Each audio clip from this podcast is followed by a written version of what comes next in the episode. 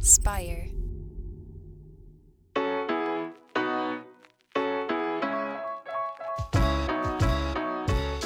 Welcome back to Started Now. I'm your host, Jeff Saris. This is the show where I talk to entrepreneurs to reveal the unexpected paths to entrepreneurship. Today, my guest is Daniel Vassallo. Daniel has a great story from leaving Amazon to give it a go on his own to building his credibility online and finding his business, finding what he wanted to do, what he wants to do, and how he wants to spend his time through making small bets. Um, we touch on all of that on credibility, on small bets, on um, on his story and how he's actually made a couple amazingly successful info products, despite never considering himself a writer or expecting to have info products be the main um, the main revenue source of his business. But through these small bets, he really he has found his found his place for right now, and he's continuing to make these bets and to see where he should where he wants to go next. So without further ado, my conversation with Daniel Vassallo. What did the day hold for you so far then? Oh, nothing yet. Literally, I, I just, I mean, uh, it's it's noon here. I woke up, I played with the kids a little bit, and took a shower, and I'm here. oh yeah, no, that's perfect. Yeah. Like I, so I'm in Chicago, so it is, mm-hmm. uh, two o'clock right now here. But I mean, this is pretty much the first thing I'm doing as well.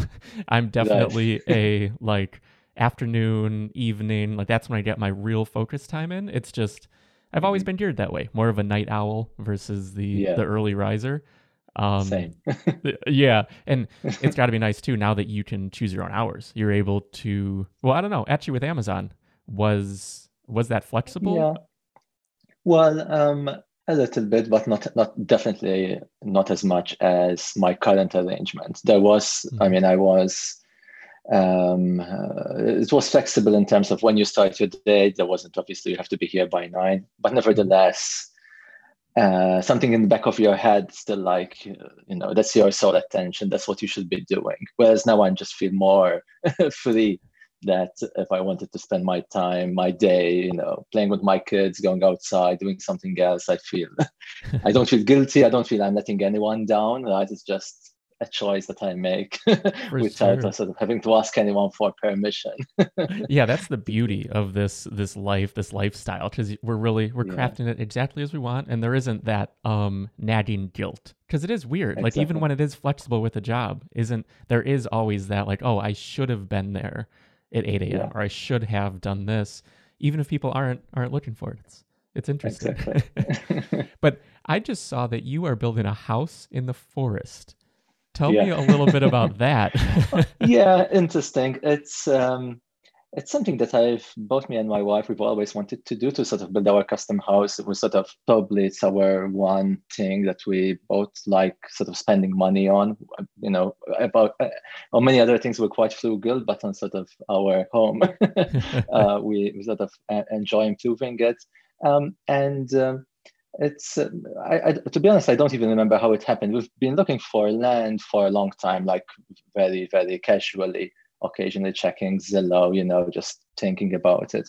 And i think something um, just just felt like the right time right now. Um, and basically um, we're not you know it's not it's not a it's not something that we need to rush right? So it's just we're enjoying the challenge uh, learning a lot. And when it when it finishes it finishes and sort of you know taking like another challenge something else to make life interesting. And hopefully you know the, the finished product will be something that that we'll enjoy.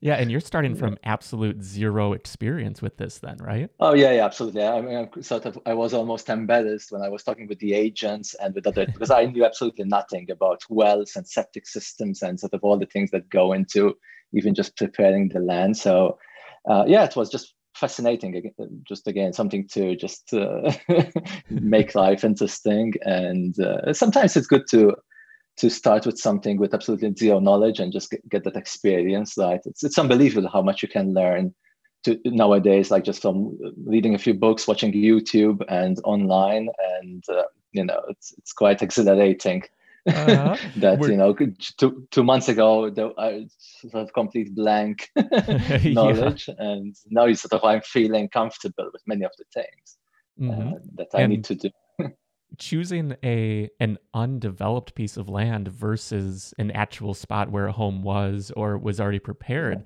i mean that's a big undertaking was that was that part of the plan? Sort of like uh, it was up? a bit of necessity yeah because i mean the, we we i think one of the constraints we had we, we tried to stay in the region that we are right now just not to disrupt uh, um, too many things. You know the kids are familiar with with the place we have friends we have roots. Uh, and here in the seattle area it's ex- extremely competitive market. There's very little on pretty much anything that's available uh, that's easy to build has already been taken, right? And yeah. it's already been built. So the only remaining sites are challenging ones. That's what the architects call them. Right? There's some some big nuisance. like in our case, the land was landlocked. There was no road access, so we had to negotiate with the neighbors. There was issues with like there was a wetland, there was a small stream passing through it, and you can't build uh, to like hundred feet uh, away from the from. So it's sort of restricted. Lots of small things like this which meant that um, all the builders and speculators and people who wanted like an easy uh, sort of project stayed away from. so um, uh, uh, we, we, so it, the search started where I was looking for easier things, like either you know a house that's been there and you tear it down and you build on it, maybe keep the foundation. But basically, very quickly I realized that um, to stay within the budget uh, uh, I had to sort of go after the harder uh, sort of challenges. or else I had to move outside the, the, radius that we've set, right? So that was the other option, which we tried not to, um, uh, you know, just just to to keep the sort of familiarity at least with the area. mm-hmm, definitely, and I love how you started an Instagram page or profile yeah. and it's so it's just like we'll get into social media and twitter and everything but like i love how you're using instagram specifically with the focus of um, just following your journey documenting what you're doing just like you just like you started yeah. with with twitter and documenting how you're learning what people can get from it i think that's i think that's awesome like as soon as i saw that you like so it was just i think i just saw just the other day you tweeted about it that you set up yep. the instagram account and yeah, it's perfect because it really it gives people a very clear vision of what to expect, gives you a clear vision of what to produce, and yeah, I just I love it. I love that approach. You know. yeah, it's an experiment. So, yeah, um, I never used Instagram before. I'm liking it actually quite a lot. Even consuming nowadays, it's, it's there's lots of if you're focused on a specific topic, lots of interesting stuff to to see. uh-huh. um, so yeah, we'll see. I, I, sort of it's it's fun to share, and we'll see where it goes. Um, mm-hmm. Yeah. So I wanted to start with the mm-hmm. concept of small bets because yeah. that sort of seems to be at the core. You've talked about small bets a little bit, and like at the core of what you're doing and what you are, um, how you're building your revenue. Because um, mm-hmm. maybe just rewind a little bit and give the the cliff notes of uh, Amazon to now, and then I want to dive yeah. into small bets. Yeah, uh, so I think, long story short, uh, I left Amazon early 2019 without a concrete sort of idea of what I was going to do next. However, vaguely uh, in my head, like I had this, uh, a list of preferences. For example, I wanted to, my first preference was to start a software as a service business. It's sort of, I felt like that was the, what I would enjoy doing most and what was likely the most likely to succeed. I had like a series of other plan Bs, plan Cs, and other things in my head that I thought like if the first one fails, then I maybe try to do uh, try to do some freelancing. Maybe I try to do, create a, write an ebook. Maybe I'll even consider like acquiring a small online business. You know, there's like a market for hundred thousand dollar businesses that are generating I don't know a few thousand dollars a month, and maybe I try to grow it. I had like four or five things in my head. Um, and that's what I started doing. I started focusing on building a software business. And I think a, bit, a little bit about six months in, I had a little bit of a small crisis in my head. I started sort of seeing all the uncertainty uh, in front of me. Like, when, when, when will I notice when I should shift to plan B, for example? How long should I wait? Will I get some magical signal, right? that, you know, it's time to shift attention to something else. This was making me really uncomfortable. And I sort of started saying, wondering whether I should take a different approach. And I think uh, sort of the approach that I've arrived to uh, I feel like I should probably have taken from the beginning, beginning, which is sort of fundamentally is the idea of instead of focusing 100% on one thing, just trying to do a few things in parallel um, and try to optimize for things with uh, sort of high odds of success, even even if sort of the upside is not, even if you're sort of trading off the upside, right? But just sort of trying to go for the small, sort of safe to fail, high odds of success uh, bets. mm-hmm. And maybe um, smaller upfront investment, right? Exactly. Like small in many things, like small upfront investment, small effort, small time to uh, to test and to get feedback about because this is one of the problems I had with my software business. The feedback loop was extremely long. I mean, from the time I get a customer to sign up until they pay, until I realize whether there's momentum, it's like months and probably years. That which is very hard when you're trying to tame the uncertainty around this type of lifestyle. That you want something where you're trying different things and sort of you throw away what doesn't work and you keep what works, but you don't want to have to wait months and years because that's a little stressful and makes you even more sort of um, it's riskier right it's riskier that you could lose this sort of type of arrangement yeah for uh, sure yeah because yeah the more you're investing the more you have to then just wait and it there's so much more of a waiting yeah. game and the yeah just like you said uncertainty that's the big thing Absolutely, exactly um so when you're trying out small bets so mm-hmm. uh, maybe just quickly, so you have a couple products on Gumroad that have been small mm-hmm. bets. Userbase yep. is your sort of, I'd assume. It was my first attempt, yeah, which I think in hindsight, probably I invested too much in it. And I mm-hmm. probably know with, my, with what I know now, I would probably tackle it differently. Um, but now I sort of managed to position, I think I've managed to reposition it to be sort of still a small bet. It's sort of almost running on its own. It's sort of just breaking even in terms of profits and cost and the future can only bring upsides right it's just it's not something that i have to decide whether to give up on it or or shut it down or whatever right it's yeah it's, it's just there yeah see i love that i feel like a lot of people have that binary like either it's a wild success or we shut down and start something new and that really like that never uh, spoke to me like i mm-hmm. i'm much more in line with the small bet mentality. Yeah. So when it comes to Userbase, which Userbase mm-hmm. is a secure login for static websites, correct? Yeah. yeah. Okay. so yeah. With that, then what kind of change did you have to make to shift it from maybe a larger bet into a smaller bet? Yeah, I think uh, it was.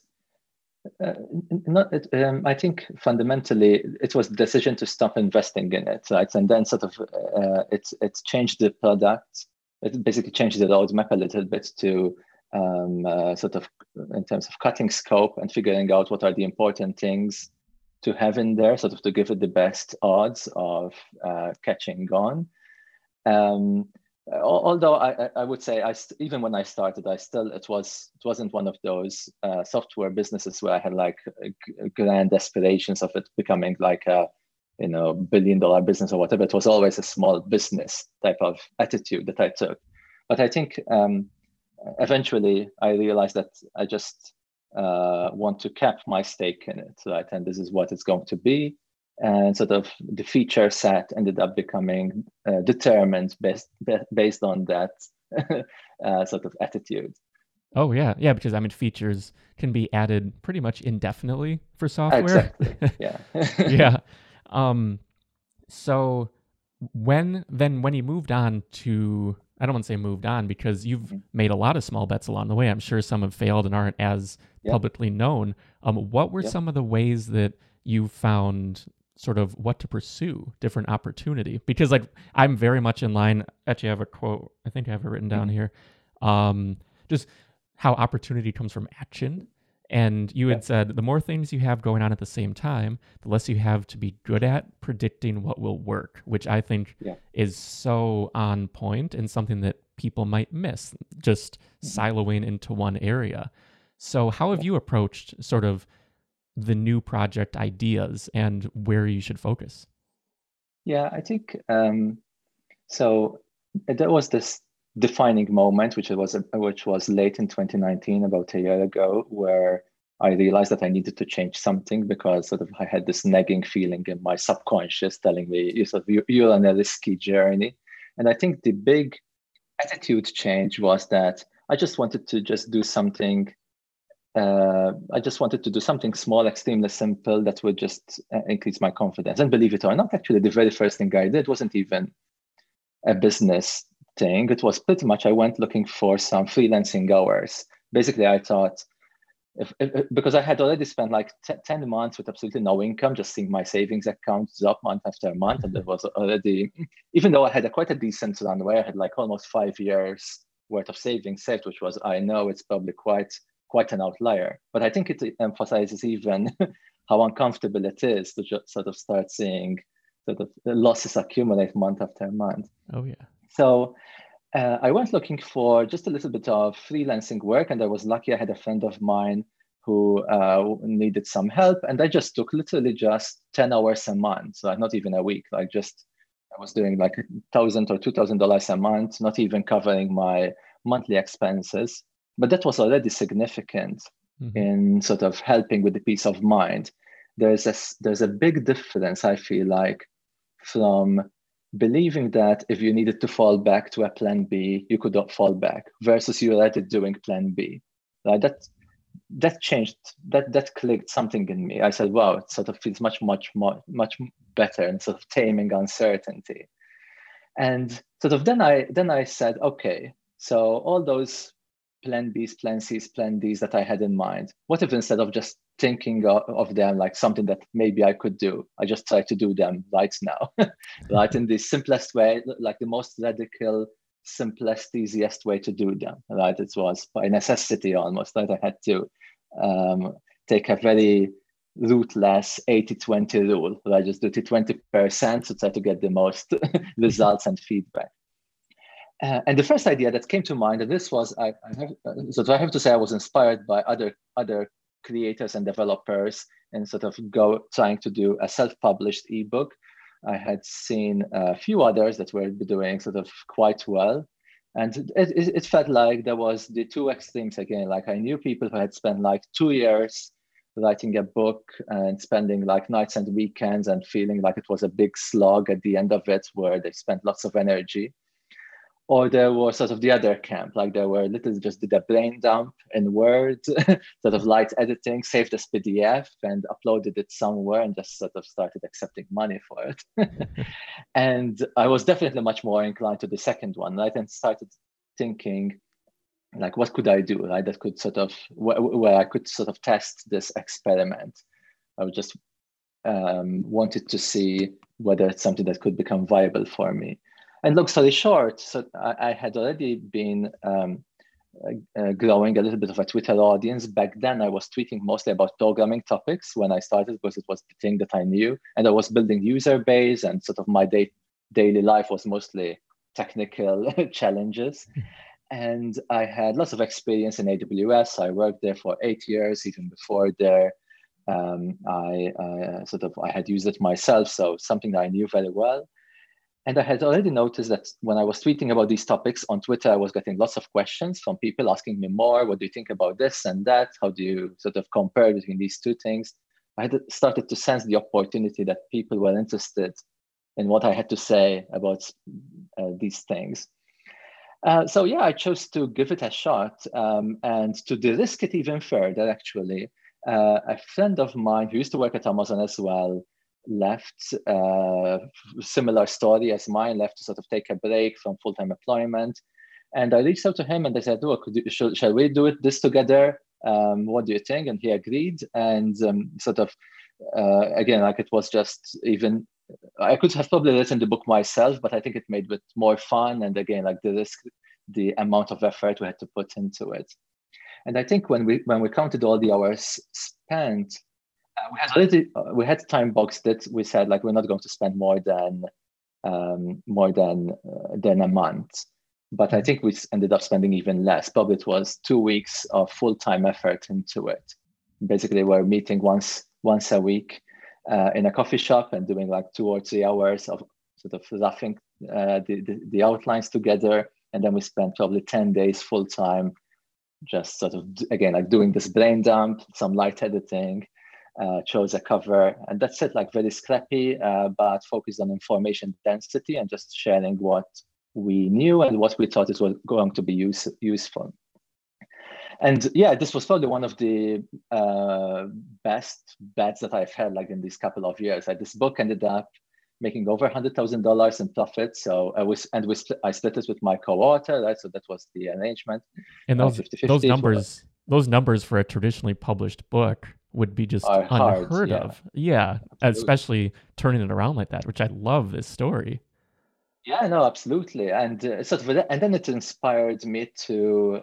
Um, I mean, not not only inspired me actually. I think the nice thing about sort of this, even this whole small bets ideas, is that to me, writing an ebook was my third or fourth preference in my head. But later, now I realize that actually I really enjoy the whole everything about the info product sort of business. I enjoy creating these kinds of things, promoting them, marketing the whole economy around it. like I'm right now, I'm even I've, I've even took um, sort of uh, uh, somewhat uh, uh, it's a weird arrangement that I have with Gumroad, where I'm sort of uh, I'm part of the team now. Very recently, I don't know if you know the story, but I joined as a head of product in a sort of quarter time. I saw the quarter time. I was going to ask about that. so yeah, so head of yeah. product. So it's like smaller than part time, maybe. So quarter yes, time. Yes, it's, it's, about it's about uh, a ten hour per week, and typically my arrangement is I spend probably an hour a day, like just check in, see there's nothing that's blocked on me. Then I probably spend a few hours on the weekends just arranging things and helping with prioritization and giving clarity to product features. Which I use the product a lot myself, uh, mm-hmm. sort of, and I'm very engaged in the whole community of creators. sort of, I hope, I think it's working really well with um, with me bringing my own perspective, helping with uh, with the product side. Um, but basically, I think it's an example of um, sort of the idea of small bets not only helps diversify sort of your, your, your investments and your business businesses, but it also I think helps discovering our own preferences. That helps me learn something about myself which was obscure. Like I never considered myself a writer or an author or even a creator. I thought I was a programmer. I like building software. And this sort of showed me another thing that not only was it enjoyable, but sort of it seems to be a viable uh, opportunity right, to make a living of. And this also opened more doors down the road, like this Gumroad, Gumroad arrangement and probably many other things. Absolutely.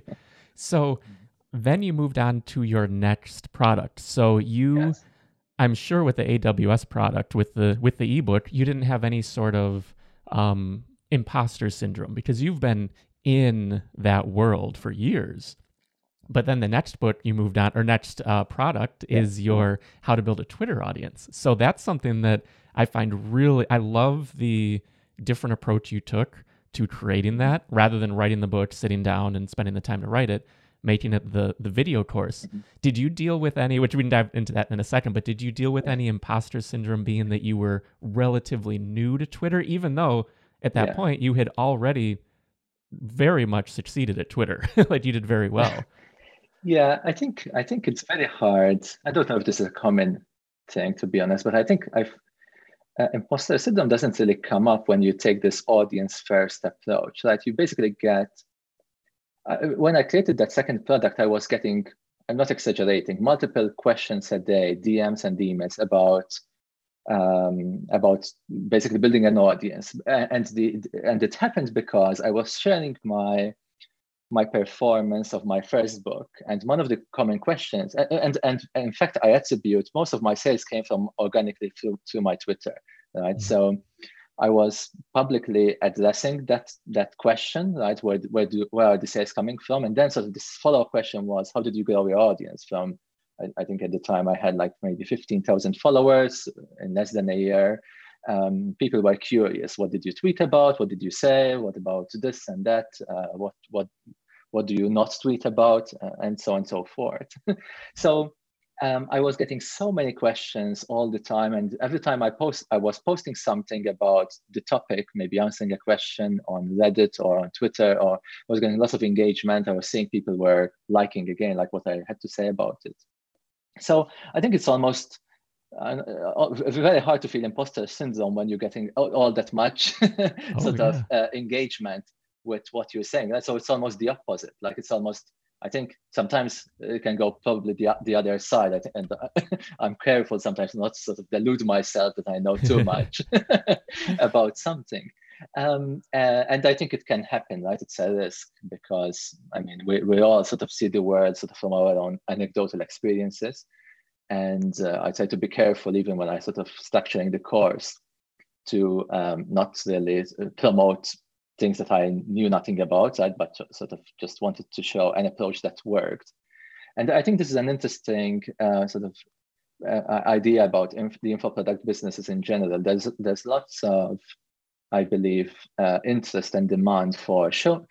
I mean, people want to be inspired, right? And they, they're willing to pay 15, 20, 30, or even more dollars just to sort of uh, see something uh, I see an approach that worked and just sort of it's an opportunity for them to be inspired to either do do something similar themselves or sort of um, or, or, you know follow the same steps and things like that. So it's sort of how I how I approached it. Basically, the Twitter course, it was just a few slides. I pressed the chords. I talked over what worked for me and sort of some of the mistakes I did, and I wasted lots of time doing this that people didn't care about and sort of how I managed to gain credibility and uh, how I managed to get, get engagement, you know, by answering pretty much every question that I got.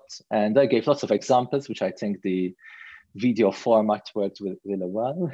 and um, um, and and yeah, it worked. I mean, that product is approaching two hundred thousand dollars in sales now. Uh, in um, uh, I released it in April, so yeah eight months roughly. It's it's quite incredible. And uh, to be honest i'm still i'm still surprised how still doing you know 300 400 dollars a day.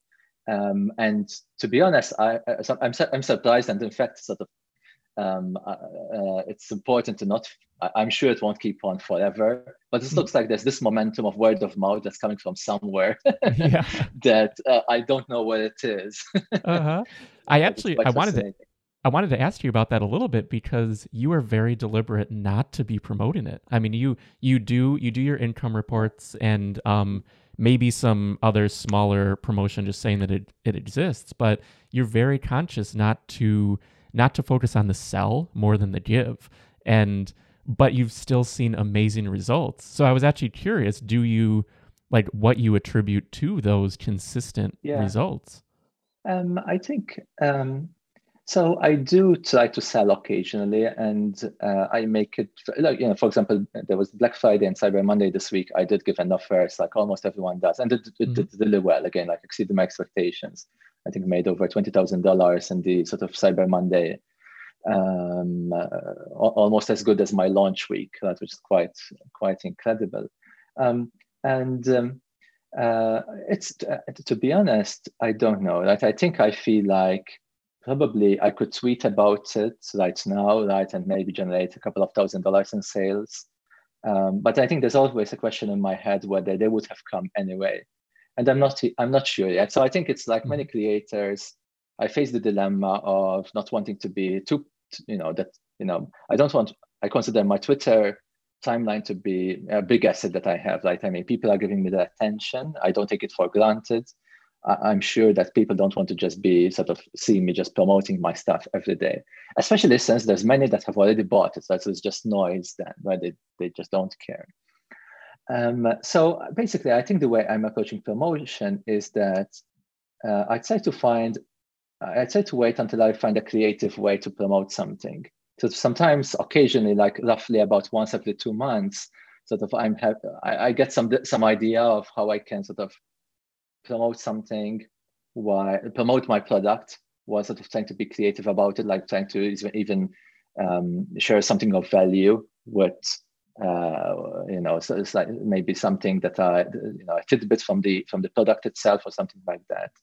Um, and I think those work well because I think even people who have already seen already bought the product sometimes, like they get a reminder of something that's in the course so again like it's it's an art right i think more than sort of a science and uh, mm-hmm. to be honest i think there's lots more even for me to to to get good at this it's just sometimes just you know I get like an idea and i feel like it's a gut feel i feel like this might be a good uh, tweet to send out um, and i think even the timing matters right i'm very cognizant to try to not to if I had already done something similar, I might not do it. Right? But if it's been a long time since I, I did, and maybe sales are trending down, I think it might uh, trigger something in my head to start exploring what can I do about it. This is actually I tweeted about this recently. I think this is one of the interesting phenomenon of variable income.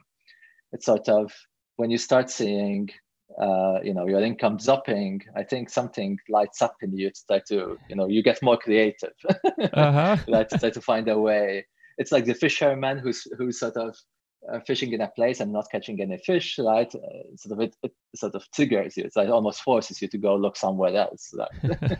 yeah i mean that that's a really good point because you're getting sort of that dopamine hit like oh this is working this is going well and then you see it maybe taper off it's not working as well and then yeah, you just kick in the high gear. You know, you know that it's, it's time yeah, to jump in. It makes you. It makes you. Um, I think it uh, like it makes you smarter actually. Right? I mean, the variability makes you more creative, makes you um, sort of not take anything for granted because you know that it's, it's almost the opposite of the steady paycheck. Like the steady mm-hmm. paycheck has sort of the completely opposite qualities. Is that whether you do an excellent job or a bad job, or whether you're delivering value or not. It goes from either steady to potentially, you know, if you get fired, you go to zero. That's very binary from 100% to zero. yeah. For most for most jobs, right? Uh, whereas this is just more more random, more unpredictable. Uh, but um, obviously, it correlates much more with what you do, right? So uh, it's it's uh, it's very interesting. I think uh, something that people find it hard to believe is that I think I almost uh, it's sort of I think it's the the variability of income. Uh, paradoxically, I think it helps with peace of mind. Believe it or not, I think this is something really hard to explain. I think it's just the uh, once you start getting good at sort of uh, figuring out uh, how to fend for yourself and how to sort of manage to uh, you know get earn earn money regardless of all the randomness that's happening it's sort of even more i think it, it, feels even more safer than just having a regular nine to, nine to five job that you know it could oh, disappear yeah. or you know you might not find another one like it and things like that. So it's sort of yeah you know that you're resilient. You know that exactly you're self-reliant. You're able to deal with the next inevitable hurdle. Like whether we have a day job or we're on our own there are these stumbling blocks that we just Absolutely. we're going to face. And yeah i'm totally on board with that. I think I think self-reliance is something that isn't sort of I think that's one of the things, one of the problems maybe with the education system mm-hmm. is we're not educating people on the self-reliance. It's sort of that still like factory trajectory of oh you mm-hmm. you go to school, you get a job and you you yeah. sit and stand when you're told kind of thing. It's just a very different yeah. mentality. But yeah, I'm completely on board because even when we've made, I mean, because we've been doing this now for over a decade, and um, when entrepreneurship, the more comfortable we get, the less creative I do. Like thinking back now, now that you say that, the less creative I do feel. So we're not really experimenting, pushing boundaries when things get a little too comfortable. And it's not too much money, it's just steady is the thing. Steady, exactly. Yeah. Stability, so, yeah. Mm-hmm. Yeah. Um, so just to rewind to the Twitter course just mm-hmm. for a sec for a second. Yeah. How much upfront um, preparation did you do? Because you had the slides yeah. and you recorded yeah. a 90 minute a 90 minute course and now that course has gone on to like over yeah. two days i believe you recorded it but it went on to make a couple hundred thousand dollars so what was that yeah, investment yeah, no, of time? That was that was even more extreme, I would say, and I, I, and uh, part of it was intentional. Part of it was just the nature of the of the of the format. So, but I, I, I tried to uh, I again like it was part of an experiment for me, just for my own almost uh, amusement to try to see how much I can uh, uh, sort of uh, put the least amount of effort and try to make it work, like just extreme it's eight the programmer. again.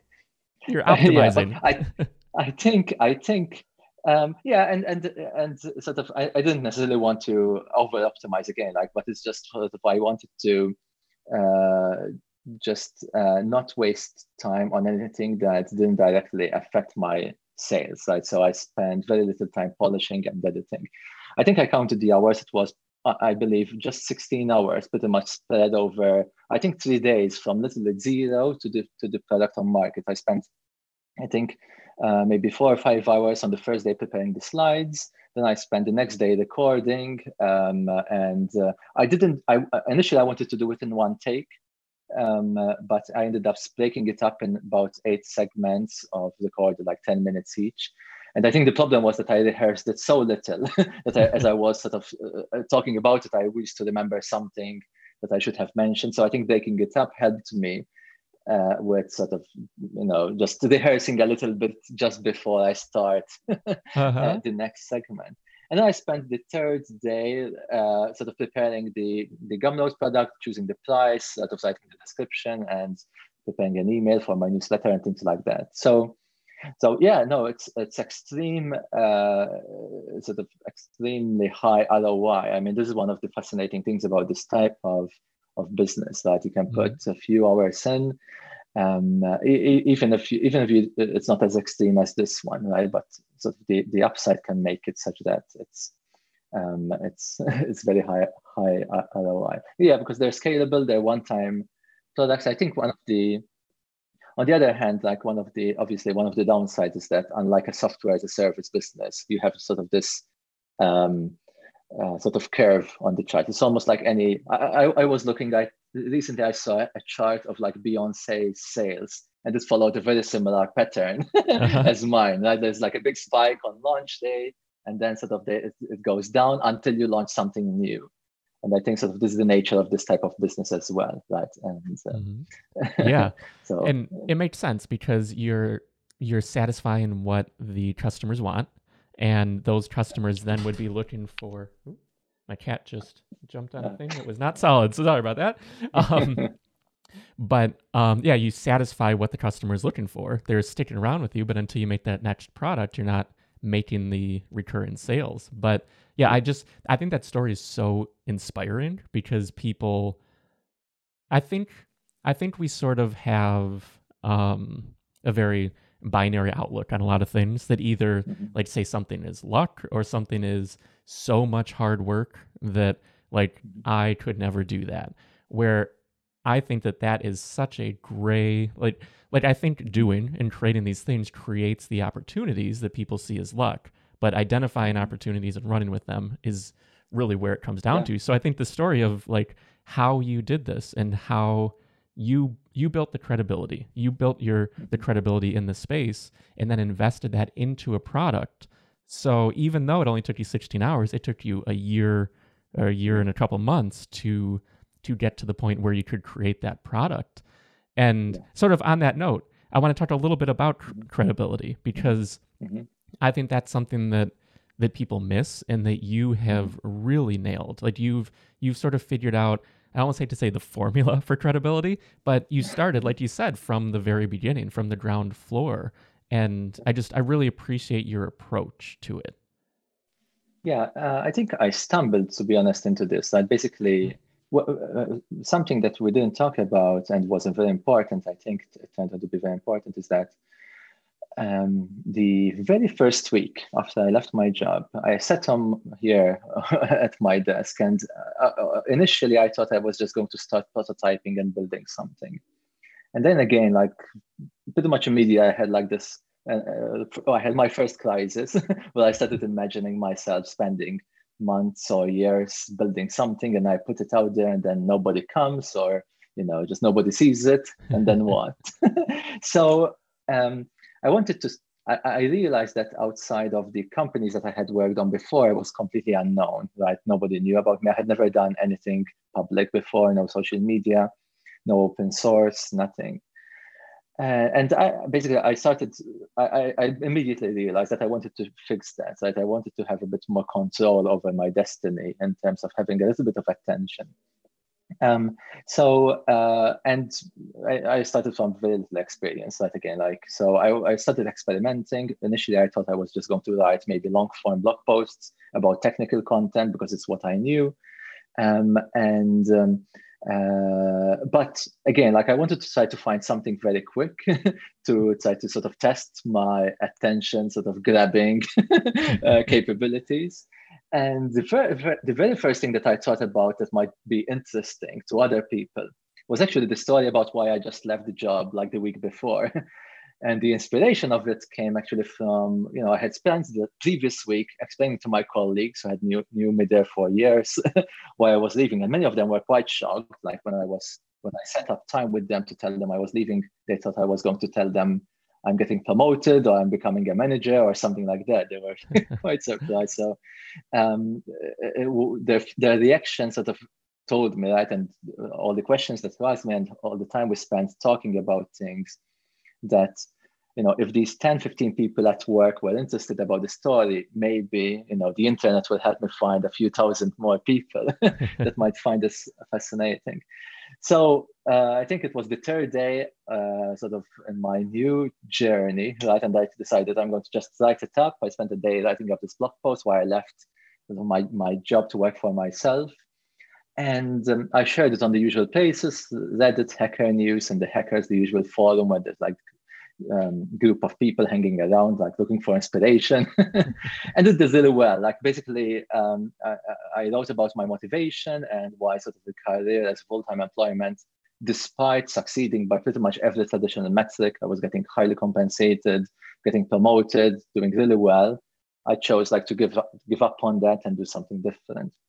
And yeah, it resonated with lots of people. And this got me my first few hundred followers on Twitter. I think the first day went from zero to 600. And then, like over the rest of the week, uh, it kept going around a little bit, got me, I think, um, up to 2,000 followers, pretty much mostly stemming from that from that post. But how you um, used it as well, because didn't you end it with a call to action to follow? Yes, which I which was very I think turned out to be very important to not just um, you know give something to people, but it invited people to just follow along, right? And mm-hmm. many people I think followed again, like either I think many people follow, especially when you're unknown, people follow you if they believe they can get. It sounds harsh, but people follow you if they believe they're going to get something out of you. Mm-hmm. And typically, there's either inspiration or some lesson like they almost need to feel like they would be missing out if they don't follow you. That and i think that's that's very important initially. I think as, as, eventually people will start following for other reasons. Sometimes they're just curious. Sometimes it's a story. They've been following for a long time and they're just curious uh, about how it's going to unfold. So it's not necessarily always self-interest but initially it's almost always is.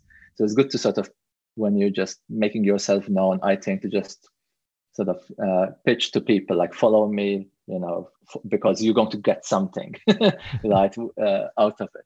And it was mostly people who were uh, probably in a similar situation, right? That they felt they're um, they're demotivated in their current job, and they said, "Look, let's follow this guy to see what he'll end up doing. Maybe we'll learn something." so, long story short, I tried a few things. Initially, uh, I tried actually uh, writing a few other blog posts. They didn't do as well. I tried to do some open source as well. I spent my first month uh, trying out some software, um, sort of uh, not, not, not that well. And then I started to gravitate more towards Twitter. And even Twitter was a bit sort of rough initially. I was talking about lots of random things. And I realized that, um, you know, you can tweet about anything you want and you can talk about anything. But I think I realized very quickly that people will only listen if you have earned some credibility on what you're talking about. Like I, I, I'm quite interested in health and fitness and sports and other things, but people don't know me about those topics. And if I were to tweet something about nutrition, people will say, "Well, uh, who is who are you to, like, to, to speak about this?" Like I have no credibility on the topic. I haven't earned it yet. But I realized when I was talking about things like, um, you know, leaving the rat race or setting up yourself, uh, you know, for for self-employment, I was talking about quite quite mundane things like getting health insurance and life insurance and setting up a business bank account, basic sort of uh, mechanical things. But people were really liking these things. Right? There, mm-hmm. there were, um, um, I was sort of realizing that uh, what I should talk about should be probably at the intersection between what interests me, what interests my audience, and what I have credibility on. It's sort of that those three di- Venn diagrams are that their intersection is probably the sweet spot uh-huh. of what I should be talking about, tweeting or blogging or whatever. Um, so yeah, super super important. I think sort of the the, the, the approach to building an audience, the, the, the, the most fundamental thing is that you need to build some credibility in some sense. And you know, this is uh, the pe- people who sell health and fitness products knew this forever, right? They start with the before and after picture or some type of story where here's how I was and here's how I am now. And I think um, you you need to do something of that sort, not necessarily um, exactly like that, right? but you know you can gain credibility by you know building a, a, a, business. Like uh, for example, right now I have credibility in the, in the info product business mostly because I've I've done it myself. I share a lot about it, I answer people's questions, almost everyone that I get, right? So people start to think about you when they think about. Uh, I don't have all the answers, obviously, right? And I oh, make oh, yeah. it super clear. and when people ask me questions, many times I start with, you know, there's probably an infinite amount of ways how to do this, but here's what what I what's worked for me, right? Um, it was fascinating. I think uh, uh this um, I did an experiment back in March uh, when the when the pandemic started and like advertising rates were going down. I did a, a little bit of a paid ads experiment with my info products. And again, like I had absolutely no experience before that. And I started tweeting a little bit about my experience and you know learning pretty much on as, as I went and taking screenshots. and it was really eye-opening how much again I went from zero experience with paid ads to posting a couple of screenshots on Twitter to like getting almost inundated with questions about, you know, what do you think about this and that? Should I try Google ads or Facebook ads or what? it's like you can gain, gain credibility just by having some skin in the game, being willing to um, to to share a glimpse from behind the scenes. Like I, I I'm probably I, I, I would be fooling everyone if I claimed that I was some sort of expert on paid ads. I just literally spent, I had just spent maybe $200 doing a couple of experiments. But I think it's sort of, it's interesting how, um, how much you can gain credibility by just having some skin in the game and being a bit transparent. Sort of that's, that's almost all you need, right? And uh, as long as you, you're, you're genuinely transparent, I'm not, not trying to sort of hide something or spinning it's uh, you know putting some spin on on on what you're trying to say. Um, um it's uh it, it's sort of it's really it's a good way right of yeah gaining th- credibility. I think sometimes it's even better to only be a few steps ahead of the people you're speaking to because you have just done this so like you yeah. like saying with the ads i mean someone who wants to get into ads talking to someone who's been doing it for a decade. Very good point. Yes. It's yeah, it's just it's there's so much further down the line so that they don't I don't relate to that. But I relate yes. to Daniel because he did this 3 days ago and now okay, we're Absolutely. both growing together but you're still the you're the teacher because you are the one a yeah. few steps ahead. You're you're one chapter in the book ahead of your class uh, trying to that Absolutely. Notion.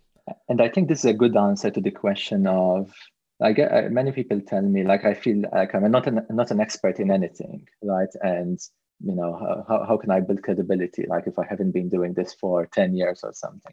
This is a good answer. Like this is, in fact, I've I've noticed recently there's been lots of great accounts on Twitter who's like mostly uh, learning in public, like they call it. Right? It's like this trend where they're just figuring things out and sharing what they're what they're learning and they gain like huge followers like huge amount of following because they resonate a lot with many pe- people that are in the same situation they aspire to become developers like they're most most mostly young people trying to become uh, good programmers and they're just mm-hmm. and and and i realize like when people ask me about how do you get into tech I struggle to answer that question because I started my career 18 years ago. Like things have changed a lot. I've I, I forget what's important.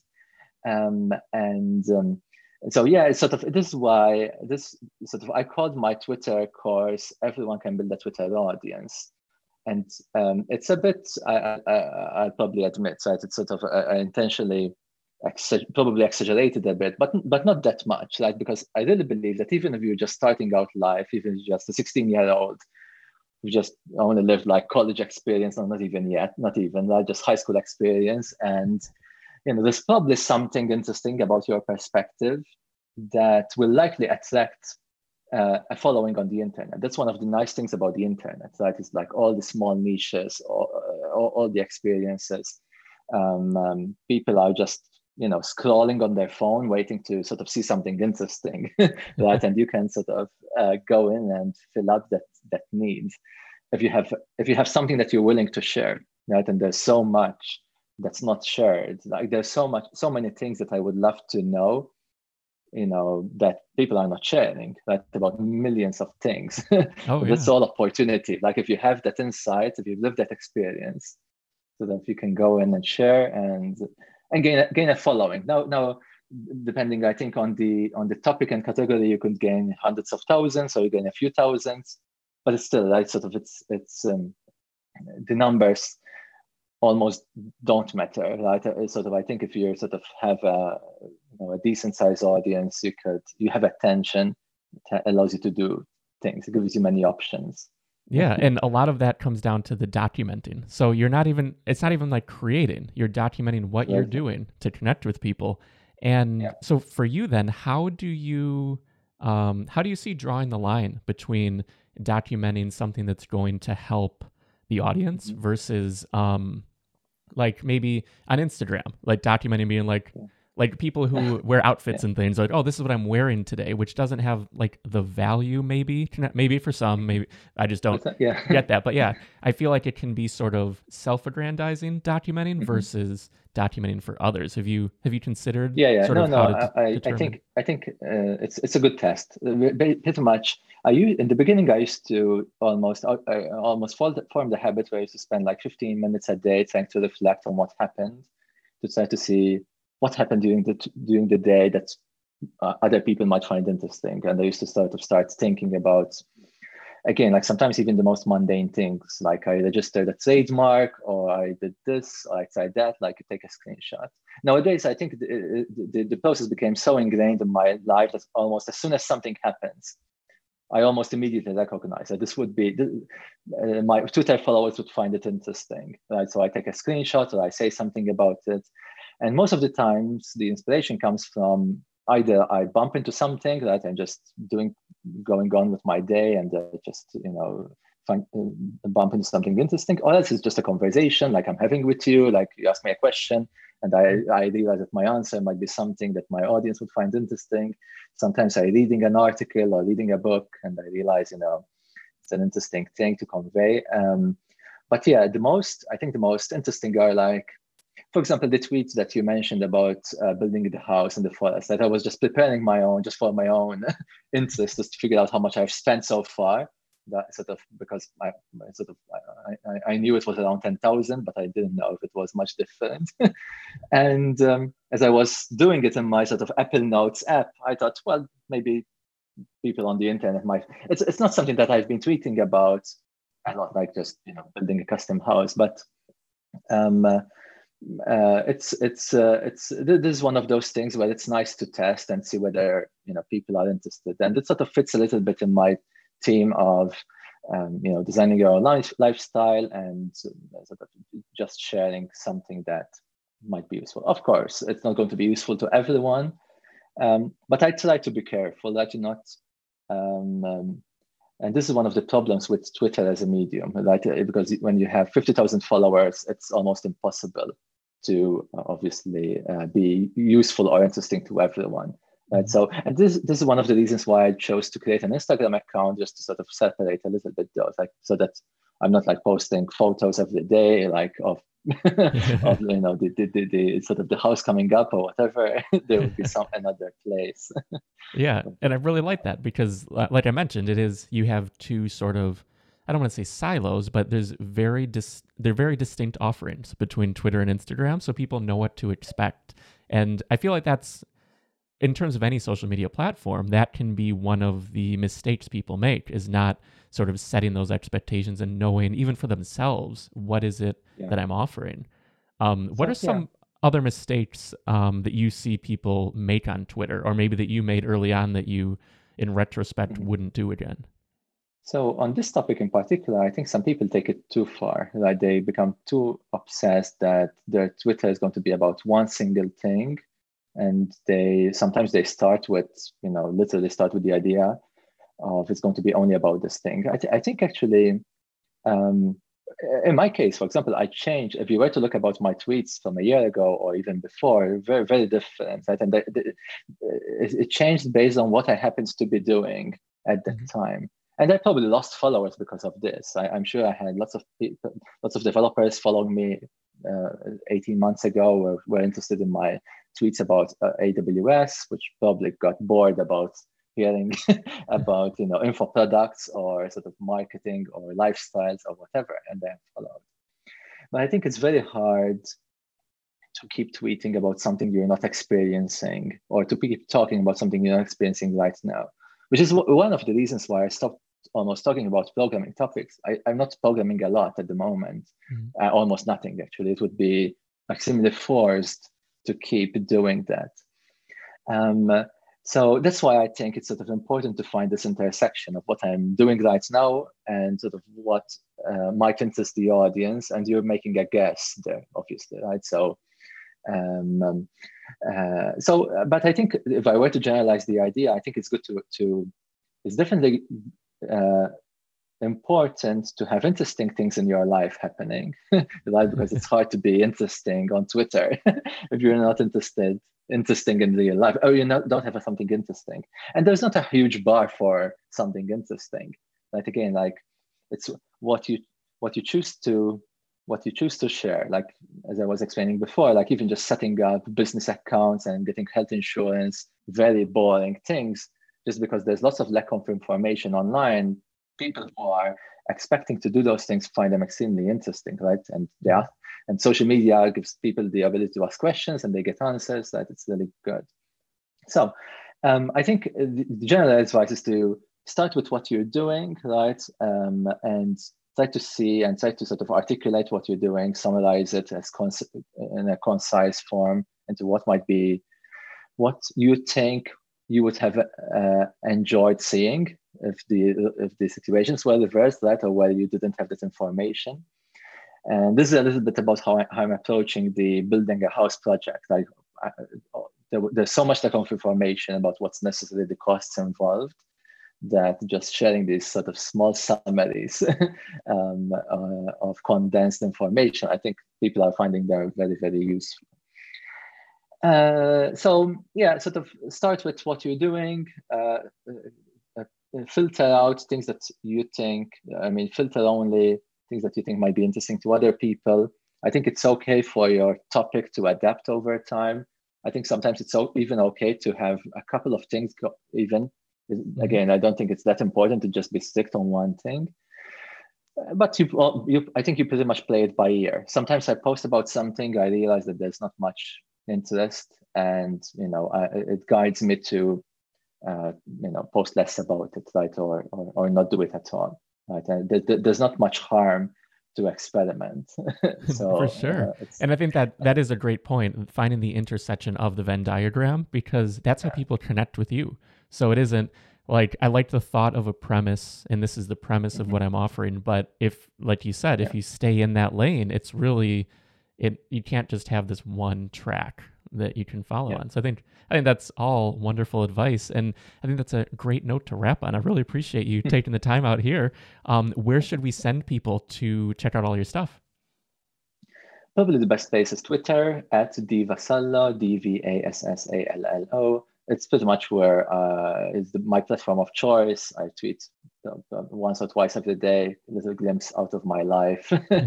and uh, there's, I think on Twitter, there's a link to my Instagram as well for who wants to follow my house in the in the forest project. yeah, for sure. Awesome. Well, thank you again. All those, all the links will be in the show notes for this episode, and um, I really appreciate your time.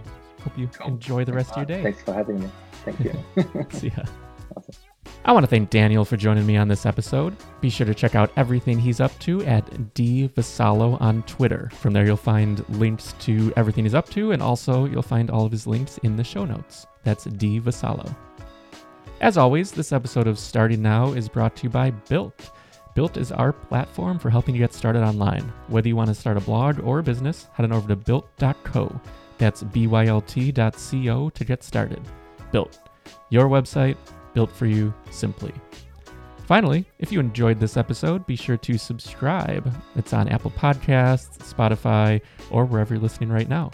There is also a video version on YouTube, which is my favorite version. So if you check it out, let me know what you think. Give it a little thumbs up and a subscribe over there because that's really uh, my favorite part of this show is working on the video, shooting it a little a little differently instead of just two talking heads. So proud of that one. So if you check it out, let me know what you think. That'll do it again for this week. Again, I'm Jeff Saris. This has been Starting Now, and I will see you next time.